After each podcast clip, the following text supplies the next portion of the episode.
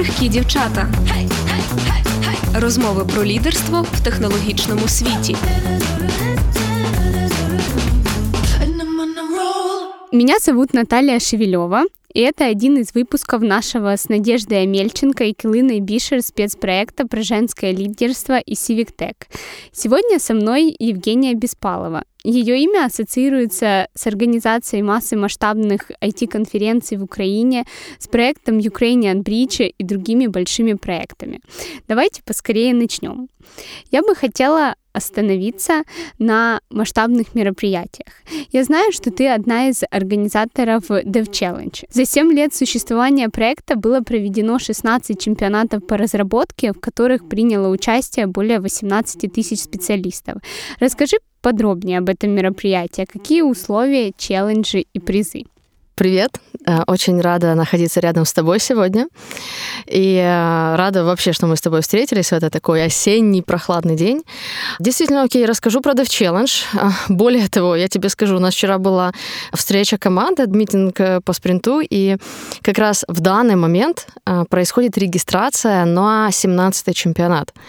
И завтра, вот прям завтра, последний день регистрации для номинаций Product Design и App Design. То есть дизайнеры заканчивают завтра. Далее продолжаются разработчики, фронтенд, бэкенд, DevOps э, и тестировщики. Что ж, э, проект неожиданно для нас начался, неожиданно очень сильно развернулся. Сейчас мы по праву называем его и позиционируем себя как самое большое IT-соревнование в Европе. Э, действительно, вот уже больше 18 тысяч за все время приняло участие в чемпионате специалистов. И в этом году мы продолжаем, да, у нас была пауза из-за ковида, как всегда, вот, и, в общем-то, э, в ноябре будет финал 17-го чемпионата по разработке. Что это за чемпионат? Какие челленджи стоят э, перед э, ребятами? Какие проекты они реализовывают? Скажу так, за все время проведения чемпионата он, этот проект обросся да, многим количеством разных историй, легенд, всевозможных знакомств, да даже свадьб. На нашем счету три свадьбы, серьезно. Многие ребята рассказывают мне, что в их, например, компании CTO использует как тестовое, да, вступительное для новых сотрудников тест из нашей квалификации, к примеру. Что нам часто звонят компании, уточняют, а точно ли этот э, специалист занял первое место. Да? То есть такое вот большое, огромное сообщество, комьюнити, очень много всяких историй. Очень часто, я такое замечала, и команда, да, мы видим, что чемпионат не воспринимается воспринимают как проект э, определенной организации. Да? Вот э, организатор Dev Challenge, а компания V-Challenge. А его воспринимают больше, знаешь, как какие-то вот такие, знаешь, олимпийские игры, которые принадлежат вот, вот всем. Да, что это такой проект, который он есть, был и будет. И помню, а, когда-то на одном из финалов, у нас на финале собирается очень много участников, и финалисты, и их супруги, и их там семьи, и их друзья, и финалисты прошлых сезонов. Вот финал такое большое красивое событие. И как-то на финале сижу себе э, на, в лаунж-зоне и слышу, общаются два разработчика-финалиста. Один говорит, так интересно, у них там не допилен один момент в мобильной версии, странно очень, в общем-то, огромная компания айтишная, а другой говорит, слушай, какая огромная айтишная компания. Оргкомитет, 10 человек, что ты хочешь? Он говорит, да серьезно, да. И помню, даже нас приглашали, одно из сообществ HR э, приглашало выступить и рассказать, как проводить масштабные мировые проекты да, силой небольших команд, да, то есть там 10 человек. Вот. И действительно, проект большой, просто он большой и масштабный благодаря тому, что у нас есть огромная сеть друзей, да, в виде менторов, экспертов, судей, спикеров, людей, которые готовы подключаться в open source часть, которые готовы подключаться в любую из направлений. Поэтому чемпионат, он такой как бы как легендарный чемпионат, да, проект в IT-секторе, который стартовал еще тогда, когда не было модно войти в IT. Вот. У нас есть старший брат американский, то есть, ну, если говорить про мир, как бы, наверное, есть такой аналог в Штатах, э, называется топ-кодер. Они ранее намного стартовали, чем мы, поэтому мы говорим так, старший брат, да. А в Европе, по сути, да, являемся самым большим чемпионатом. Мы проводили европейские, кстати, соревнования, в которых побеждали украинцы.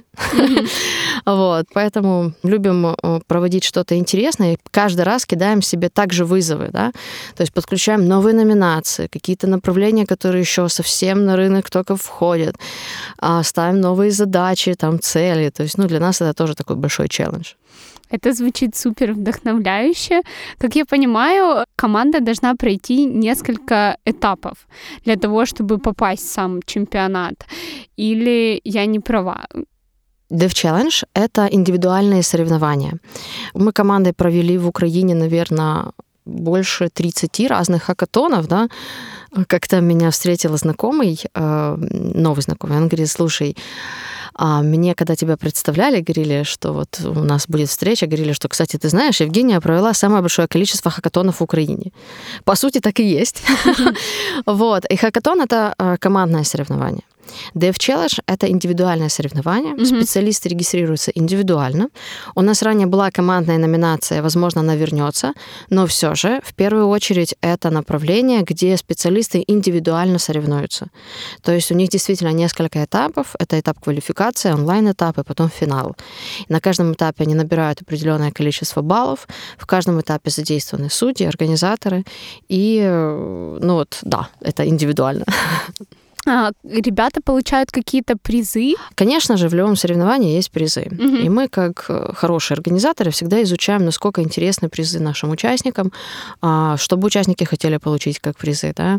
И исходя из наших исследований и наблюдений, мы видим, что призы, они никогда не есть главным мотиватором для участия. А в чемпионате люди получали как приз и там поездки на веб-саммит, в долину, и огромные, вот мы с Делом долго сотрудничали, огромные там новые мониторы Dell, огромную кучу всего, да, разных вариаций, и техника, и не техника. Был даже как-то чемпионат вообще без призов, да, который в ручки mm-hmm. дают. Вот. Э, призы не есть главным мотиватором участия, потому что э, главным мотиватором есть в первую очередь это рост mm-hmm. свой и личностный, мы говорим о софт-скиллах, и профессиональный.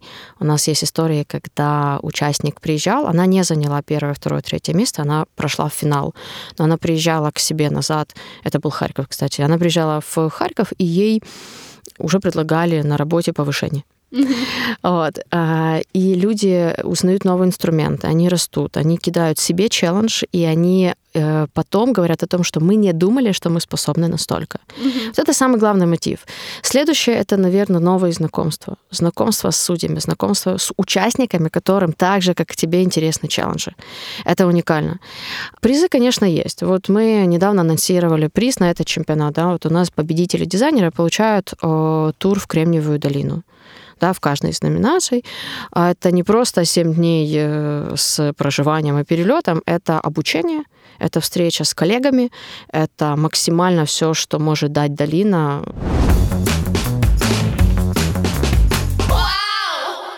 Очень круто, что ребята, которые идут на этот челлендж, получают не только призы, путешествия, обучение, а еще и мотив подниматься дальше по карьерной лестнице, получают возможности подниматься по этой карьерной лестнице. И это реально звучит очень вдохновляюще, что они возвращаются в свои компании и получают повышение. Тут э, еще хотелось бы добавить, что э, ты спрашивала по поводу звания. Э, конечно, э, диплом победителя, он значит много. Угу. Они добавляют его LinkedIn, и звание победителя, оно также много что дает. И плюс э, те же самые судьи, да. Э, я же говорю, мы так долго проводим, у нас огромное сообщество, и у нас сейчас, вот в этом сезоне, половина судьев, как минимум половина, это те, которые побеждали в ранних сезонах. Пятый, шестой, седьмой чемпионат. Они побеждали, они понимают, как это, они понимают, что это дает, и сейчас они судят, они помогают э, участникам, они помогают организаторам. А, вот и, наверное, забирают самых крутых участников к себе в команды, в свои компании. Ну, знаешь, я скажу тебе так, действительно, когда э, человек э, на финале получает диплом и сходит со сцены, э, это не шутка, действительно стоят HR, да, партнеров и хотят с ним общаться. При этом действительно победители, финалисты, у нас очень многие компании мониторят сайт, как только прошел финал, там они сидят F5, F5, что там, кто там победил, чтобы с ними связываться. Но это давно не рынок, когда ты подошел вот первый и сказала, давайте работать, и тебе говорят, да, давайте. Это когда у тебя есть определенный кредит доверия. Про твою компанию знали. Твоя компания не просто постоянно висит где-то лого, а твоя компания поддерживает серьезные для рынка проекты. Mm-hmm. У нас есть а, партнеры, которые с нами несколько лет подряд, и они партнерами являются. Почему? Потому что их личные вот сотрудники, они ранее принимали участие в чемпионате, и они очень поддерживают и очень рады, когда компания продолжает быть партнером чемпионата. А также эта компания потом дает в репортах своим э, стейкхолдерам про то, что они э, также поддерживают такого рода проекты э, для рынка. Вот так вот. А ребята какого уровня принимают участие в мероприятии? Это могут быть э, джуны, медлы или больше это уже синер-разработчики, у которых есть большой опыт? Если мы говорим про чемпионат, именно про соревнования Dev Challenge, то тут есть две категории. У нас участники соревнуются в двух категориях. Это Light и Hard. В Light у нас Junior, Junior to Middle, Hard Middle и Middle to Senior и Senior. То есть абсолютно разные э, ребята соревнуются. У нас есть истории, когда а, парень, да, он, а он же был middle to senior, где-то вот уже senior категории, и он побеждал пятый чем подряд, сезон подряд, да, mm-hmm. и мы ему говорим, послушай, Алексей, давай, наверное, остановимся на этом.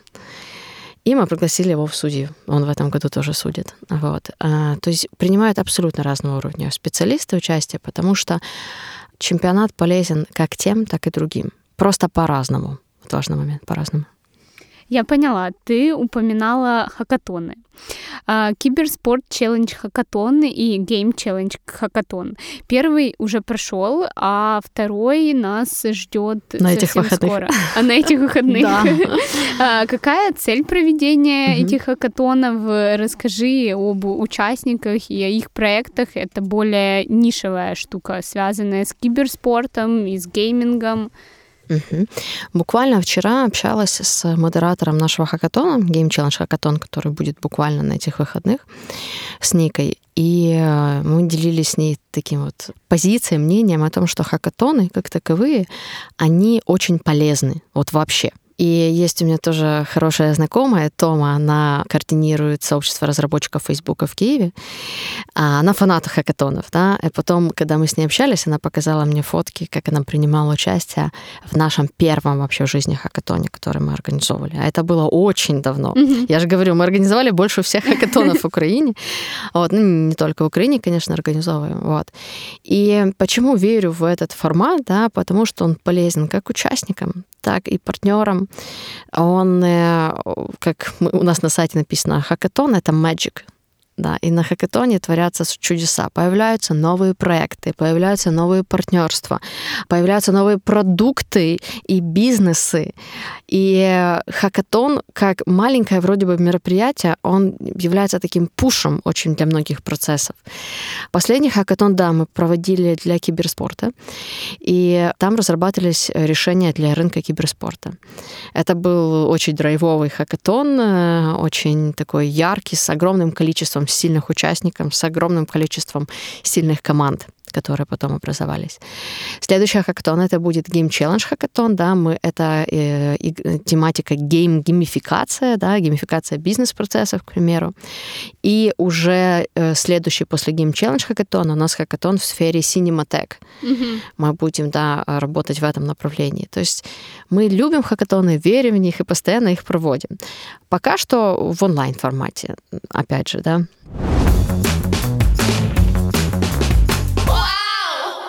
Я знаю, что вы также проводили ковид-челлендж хакатон. У этого проекта очень амбициозная миссия поддержка системы здравоохранения, уязвимых слоев общества, психологическая помощь в изоляции. Вопросы, которые волнуют сейчас и всех жителей Украины, и всего мира. Расскажи, кто принимал участие, какие были проекты и как вообще вы приняли решение провести этот хакатон? Хакатон, да, он был в этом году. Весной мы проводили его. Как возникла вообще идея? А, у меня есть такой большой бэкграунд э, в третьем секторе. Я организовала, проводила огромные разные там социальные проекты, да, и будучи студентом, разные абсолютно, там, начиная от каких-то футбольных соревнований киевских, заканчивая там 100-тысячными, 200-тысячными студенческими митингами. Вот разное, в общем, было.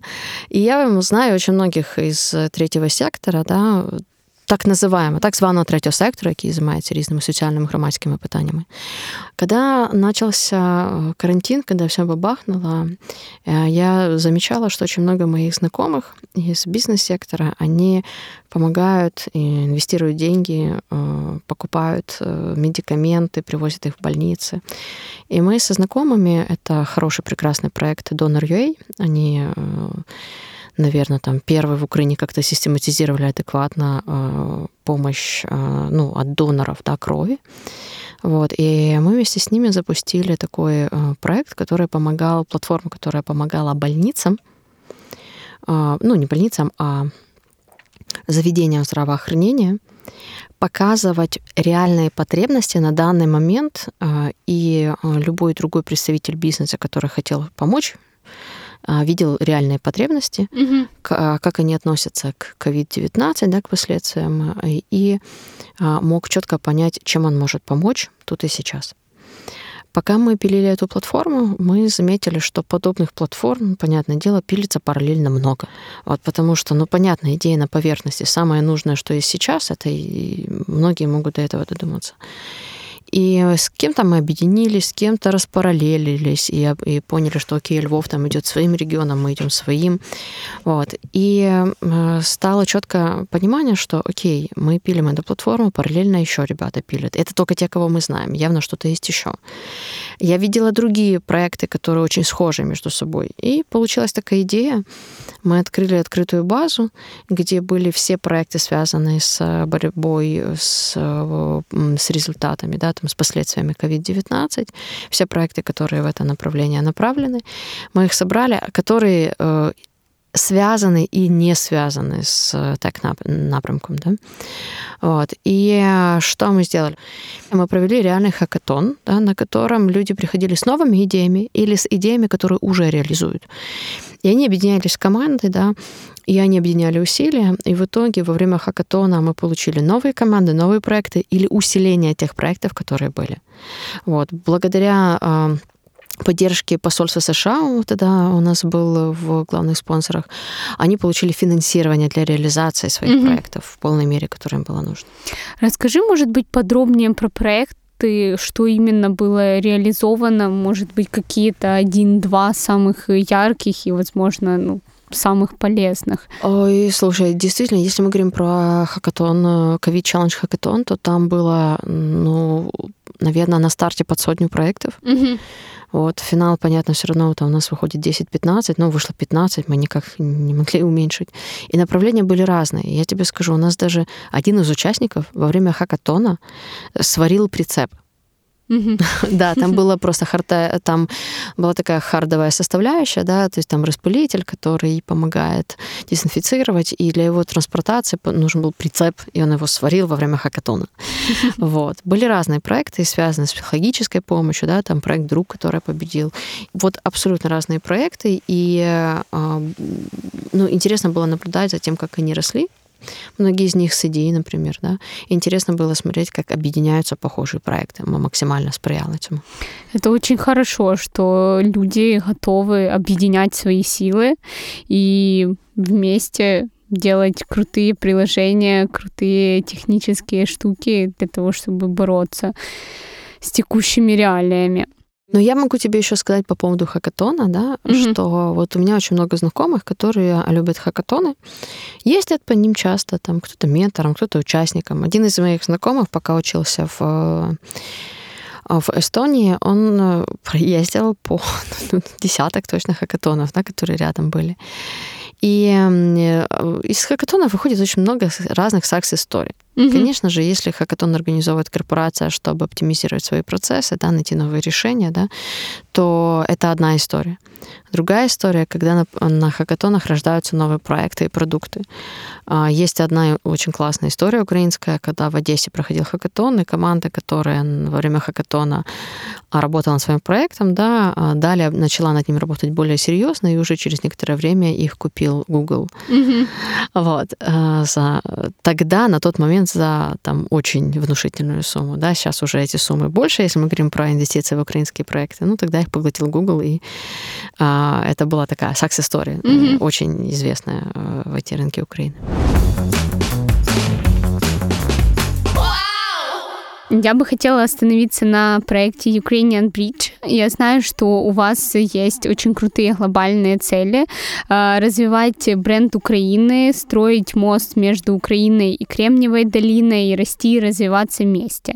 Расскажи, в принципе, про проекты mm-hmm. и как вы достигаете этих целей, какая у вас миссия. Ukrainian Bridge очень молодой проект. И действительно, это такая мостовая организация, которая соединяет Украину с центром мировых, э, с мировым центром инноваций Кремниевой долиной. Она работает, этот бридж работает на обе стороны. Для украинцев mm-hmm. это помощь воспользоваться возможностями долины для того, чтобы расти, чтобы выращивать и взращивать свои продукты. А для Кремниевой долины мы раскрываем Украину как э, хорошее бизнес-направление, которое может помочь с решением бизнес-задач. И, конечно, для этого необходимо работать также с имиджем страны. Идея родилась в прошлом году. Мы проводили uh, Inspiration Tour to Silicon Valley. Э, это был uh, тур для представителей Минэкономики и IT-объединений Украины, разных кластеров, ассоциаций. Mm-hmm. И проводя этот тур, у нас в рамках тура была встреча с украинским сообществом в долине. Обсуждали, говорили, и один из гостей встречи, э, одна, спросила, говорит, интересно, вот Украина давно э, декларирует, что IT — это важное направление для экономики страны, это важное направление для экспорта. При этом а, Находясь тут в долине, я бы хотела спросить, говорит меня гость. Всего в долине существует около 28, сейчас это 29, бридж-организаций европейских, которые соединяют да, мостик строит э, этой страны с э, центром инноваций. Это мы говорим только про Европу. Есть еще Канада, у нее угу. две таких организации, есть еще другая Америка, есть Азия. Вот. И говорит, странно, почему некоторые из этих вот бридж-организаций, они существуют уже там некоторые по 9 лет, а в Украине нет такого. Учитывая, что на самом деле это довольно-таки важно было бы. Почему нет? Мы подумали, нужно, не нужно. И вот ну, началась дискуссия, обсуждение. В общем, в 2019 году после этой поездки кругом заинтересованных лиц было принято решение, а давайте построим бридж. Давайте сделаем это серьезно.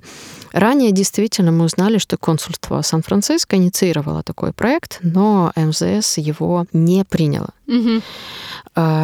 не поддержала да, эту инициативу. Что ж, мы в 2019 году приняли такое решение. На форуме мы анонсировали, что запланируем запускать бридж-организацию и предложили присоединяться к нам всех желающих.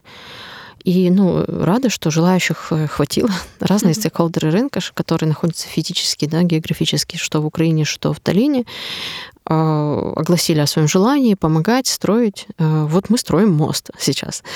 И э, мы строим мост при поддержке Минцифры, мы строим мост при поддержке МЗС. Это наши формально и неформально да, а, стратегические партнеры. И мы работаем вместе. Да? То есть, по сути, в этом году, в 2019 мы анонсировали, в 2019 начали стратегирование, и в этом году мы запустились. Я так понимаю, вы в первую очередь помогаете стартапам и проектам связываться с инвесторами, с менторами, с людьми да. в Кремниевой долине. Да, смотри, мы связываем. Вот самый важный момент, мы э, как раз э, говорим о том, что каждая, любая коммуникация — это кирпичик в нашем мосте. Мы связываем, и мы помогаем находить, да, если это стартап, что он ищет? Он ищет, к примеру, инвестиции. Мы помогаем найти инвестиции именно там, в этом направлении, да, не mm-hmm. в Польшу, там, не агитируем за Эстонию, да, мы э, концентрируемся на том направлении. Мы за то, чтобы стартапы наши украинские получали возможности, поднимались, да, и мы прекрасно понимаем, что получив инвестиции там, свой R&D, свою разработку они будут строить тут. Угу. А, и, и это наша цель, да, наша цель, чтобы в Украину приходило больше денег, больше инвестиций, они возвращаются э, к нам через наши стартапы, или они приходят к нам через стартапы, которые выпускаются в акселераторах долины, которые думают, а где бы нам а, запилить свой МВП, да, потому что денег не так уж и много, а стоит, стоит в долине это несоизмеримо. И да, мы соединяем что-то стартапы с возможностями, мы соединяем э, те стартапы тут. Также мы стартапы соединяем не только с инвесторами и менторами, мы соединяем их с потенциальными партнерами, mm-hmm. потому что в Украине очень сильная техническая составляющая, да, технические таланты хватает. И мы много говорим, и сейчас много происходит на рынке, помогаем включить сюда бизнес-составляющую. При этом такой сильный бизнес-составляющий, как в Штатах, наверное, сложно будет найти а, в других странах. И а, очень многие... То есть у нас в 2020 году должен был проходить а, USVA Innovation Summit и в Долине, и в Киеве. А в Долине в Сан-Франциско мы собирали такую такую камерную аудиторию в 200 человек инвесторов и презентовали им Украину как направление, должны были презентовать им э, возможности. Один из сильных мессенджеров, который очень сильно э, цепляет э, аудиторию США, это find your technical partner. Mm-hmm. То есть найди своего технического партнера, find your CTO. Э, потому что? Потому что действительно ребята нереально талантливые тут в Украине. Я же говорю, мы проводили чемпионаты по разработке по всей Европе.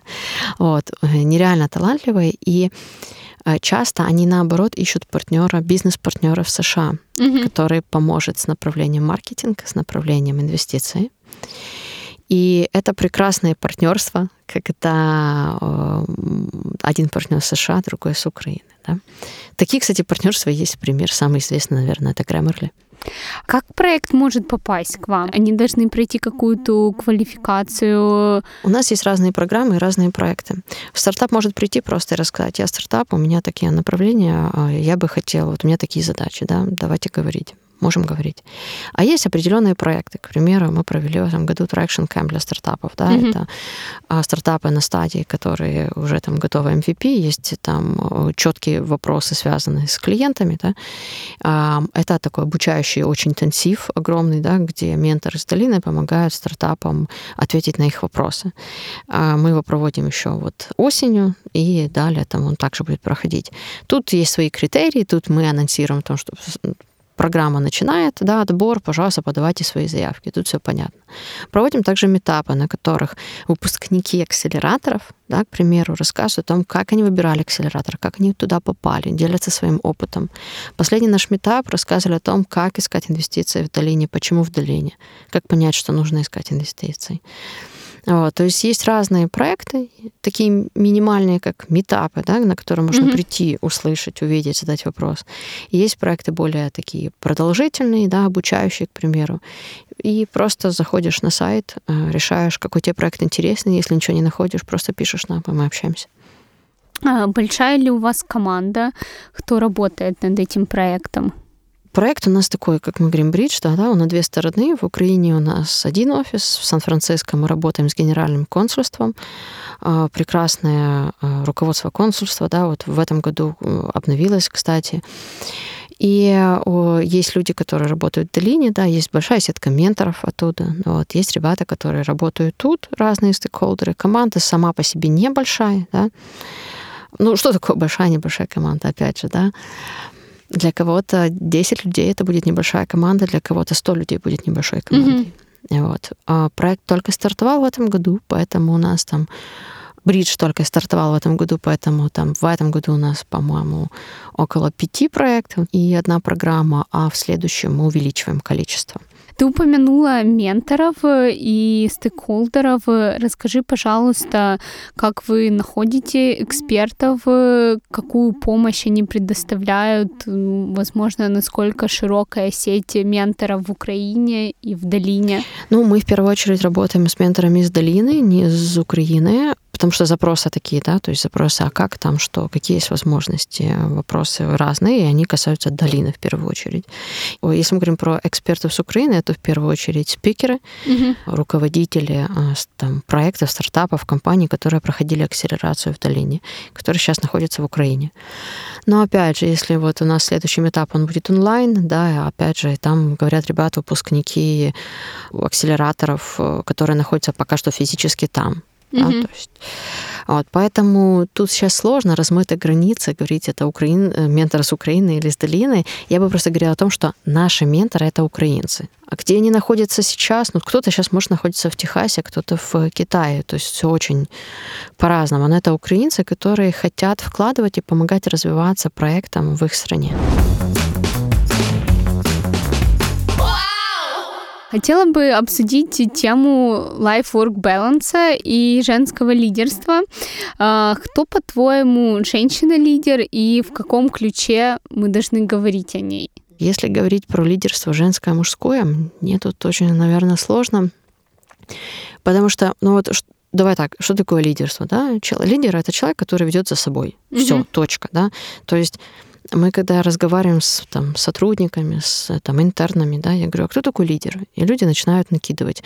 Это человек, который берет на себя ответственность, да, это харизматичный. То есть, но это все доп. функції, которых может не быть. Главная ознака лідера це людина, яка веде за собою інших людей. Вона може вести дуже тихо. Її можуть не бачити взагалі. Її справи, да, вони ведуть людей. Она может вести очень громко, она может быть Жанной Дарк, она может быть, да хоть Юлия Тимошенко, да, то есть это человек, у которого есть последователи. Вот последователи это. При этом последователи могут вести также себя по-разному. Это могут быть фанатики, это могут быть люди, которые читают твои книжки. Вот.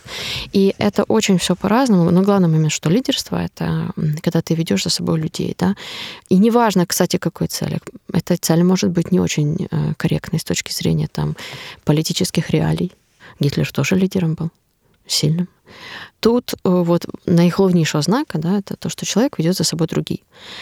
А вот как вести, да, вот как ведут э, женщины по-своему могут вести, мужчины по-своему, но тут, наверное, все-таки я бы не привязывалась к половому признаку, потому что все-таки мне, наверное, даже не интересно было бы привязываться к половому признаку, потому что они абсолютно разные все. Да? Кто-то э, показывает свою экспертность и этим увлекает людей за собой, кто-то показывает свое умение находить компромиссы. Да? Вот. Но, возможно, я не лучший ответчик на вопрос, а в чем же женское лидерство? Вот так вот. На самом деле я полностью согласна с твоим определением. У меня оно аналогичное. В таком окружении, как находишься ты, наверное, как нахожусь я, много как женщин-лидеров, так и мужчин-лидеров, которые готовы делиться готовы помогать, и ты просто общаешься с умными, осознанными людьми, которые готовы делиться своими знаниями, помогать другим людям. Конечно. И тут еще такой момент. Вот когда меня кто-то спросит, лидер, а вот он мужчина, и я как-то так, стоп, а он действительно не мужчина, да, то есть, а он же действительно женщина. То есть я когда я говорю о том, что у меня есть человек, которым, за которым я готова там последовать, я, для меня не есть критерием, то есть он там мужчина или женщина. Важный момент есть то, что просто мужчины и женщины, они себя сами по-разному ведут очень часто, да, а, но опять же таки, это не всегда можно говорить там, об этом в контексте лидерства. Да? Mm-hmm. По-разному могут себя вести при одинаковых там обстоятельствах, с одинаковой там позицией, вот. Просто могут вести себя по-разному, да, там кто-то говорит, что мужчины могут быть там более агрессивны, вот. Но я бы не сводила это к вопросу МЖ, да, я бы смотрела, наверное, чуть глубже. Расскажи, пожалуйста, нашим слушателям, которые, возможно, только начинают свою карьеру, про какие были у тебя первые шаги и вот как, как правильно поступить, что нужно делать в начале своей карьеры, возможно, как найти первую работу и как не бояться уйти с той работы, которая тебе не нравится. Ну, ты только что задала пару десятков вопросов. Если говорить про начало карьеры, вообще вот просто про начало карьеры, наверное, лучшим советом от меня, да, это опять же я так считаю, а, может быть то, что нужно искать для себя возможности практиковаться. Почему хакатоны круты для многих? Да? Потому что люди ищут возможности практиковаться и там кидать себе новый челлендж. Кстати, есть большой э, такой миф, что в хакатонах часто принимают участие джуны. Э, очень редко это может быть, потому что джуны, не то чтобы редко, джуны просто не сильно полезны на хакатонах. А в хакатоне ограниченное количество времени, поэтому в основном люди в команду с радостью берут себе не джунов. В начале карьеры искать себе возможности практики. Да? Это какая-то стажировка, это пойти там пообщаться, там по, не только пообщаться, а попробовать поделать, да, поволонтерить где-то, да, туда, где тебе интересно, попробовать найти не только теорию, а практику в тех вот направлениях, тех блоках, которые интересны, да, чтобы попробовать, а потом принимать решения, да. Я бы не говорила только о том, что как решиться сменить работу, если она не нравится. Я бы, наверное, просто говорила стараться в жизни делать меньше того, что не нравится. Потому что если не лежит к этому душа, это и не будет выходить хорошо делать, скорее всего. Когда тебе нравится, когда тебя это наполняет настроением, силами, да, у тебя и результаты выходят лучше. Поэтому хорошие HR не видят, да, что человека это прет, он тут сильный.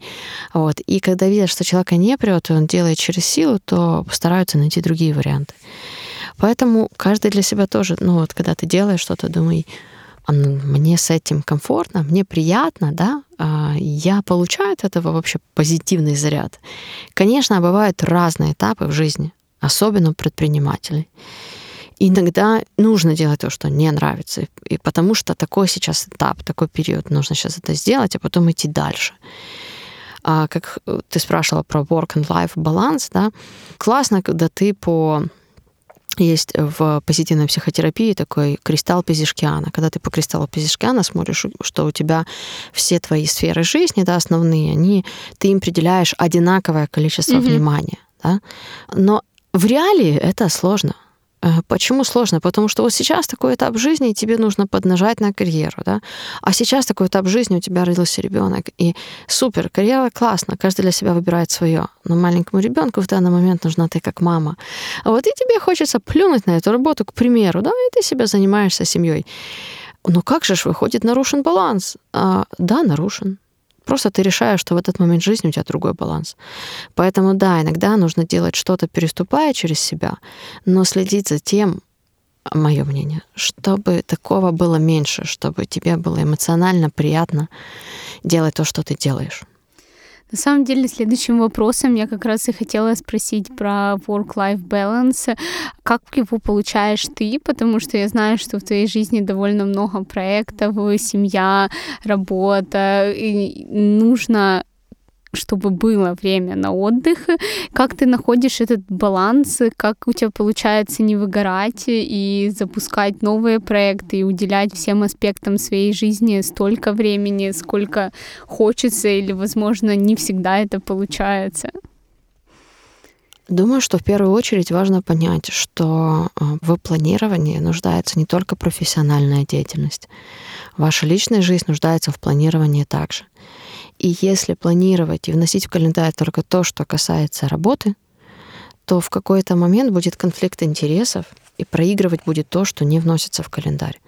И ты мог пообещать э, племяннику пойти с ним в зоопарк, но ты не внес это в календарь, и ты уже пообещал шефу быть на стратегической сессии. Ты не пропустишь стратегическую сессию. И выходит конфликт интересов, в котором страдает семья, да? Mm-hmm. семья, личная жизнь.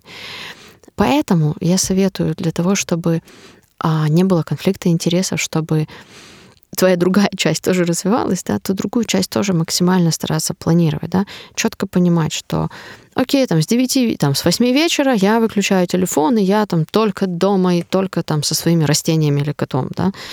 Или, к примеру, четко я там в выходные не выхожу на связь, все, я отключаюсь, да, потому что э, все знают, там, о, есть техника помодора, супер, я отключаю все, и я занимаюсь этим блок э, рабочим вопросом. Но дело в том, что технику помодора можно использовать не только для работы, а нужно использовать также для отдыха. Отключиться от всего и отдыхать максимально. То есть максимально отдыхать и, э, ну, и переключаться. Вот, поэтому использовать те инструменты, которые используете для работы, также для других своих сфер жизни у тебя это получается? Я не скажу, что я э, в этом э, достигла идеала. Вот. Но, конечно же, если... Я так стараюсь делать, что если что-то советую, я делаю это тоже. Хотела бы поговорить э, об обучении. Расскажи, какой процесс обучения был у тебя, и считаешь ли ты, что мы должны учиться всю жизнь? Ну да, раньше, а, раньше в той стране, которая уже не существует, э, было так, что в СССР, да, что человек выучился, пошел работать. Все, вариантов, опять же, выбрал было немного, да, куда идти работать. Ты выучился, идешь. И как бы с одной стороны ты спокоен, что все хорошо, что у тебя точно будет работа.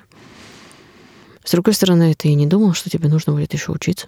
А, ну все же, возвращаясь к независимой Украине, классно, что действительно формируется такой тренд обучения в течение жизни. Ты когда сидишь в Стэнфорде на паре, ты можешь увидеть рядом с собой э, женщину там, 55 лет, а справа там, э, женщину 18. И люди не смотрят и не думают, ого, пришла женщина 55 лет. Нет, mm-hmm. это нормально. Э, на пары ходят разные люди. Конечно же, все-таки большинство это молодые люди, то есть это понятно.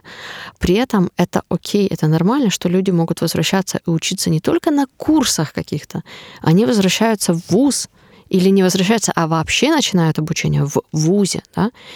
Но дело в чем? Дело в том, что в Украине это невозможно сейчас. Угу. В системе образовательной украинской, которая сейчас существует, а, не то, что невозможно, это возможно, но это не будет происходить по ряду причин. И часть из них это организационная как раз. Да? Потому что в Штатах ты можешь проучиться три курса, а потом выбрать для себя абсолютно другое направление. В Украине это маловероятно и маловозможно. Вот. При этом, да, действительно, многие обучаются, а, подтягиваются, там, это классно. Если говорим про процесс обучения, который был у меня, я получила высшее образование, да, потом я много училась по ходу, потому что выбрала для себя чуть другую сферу.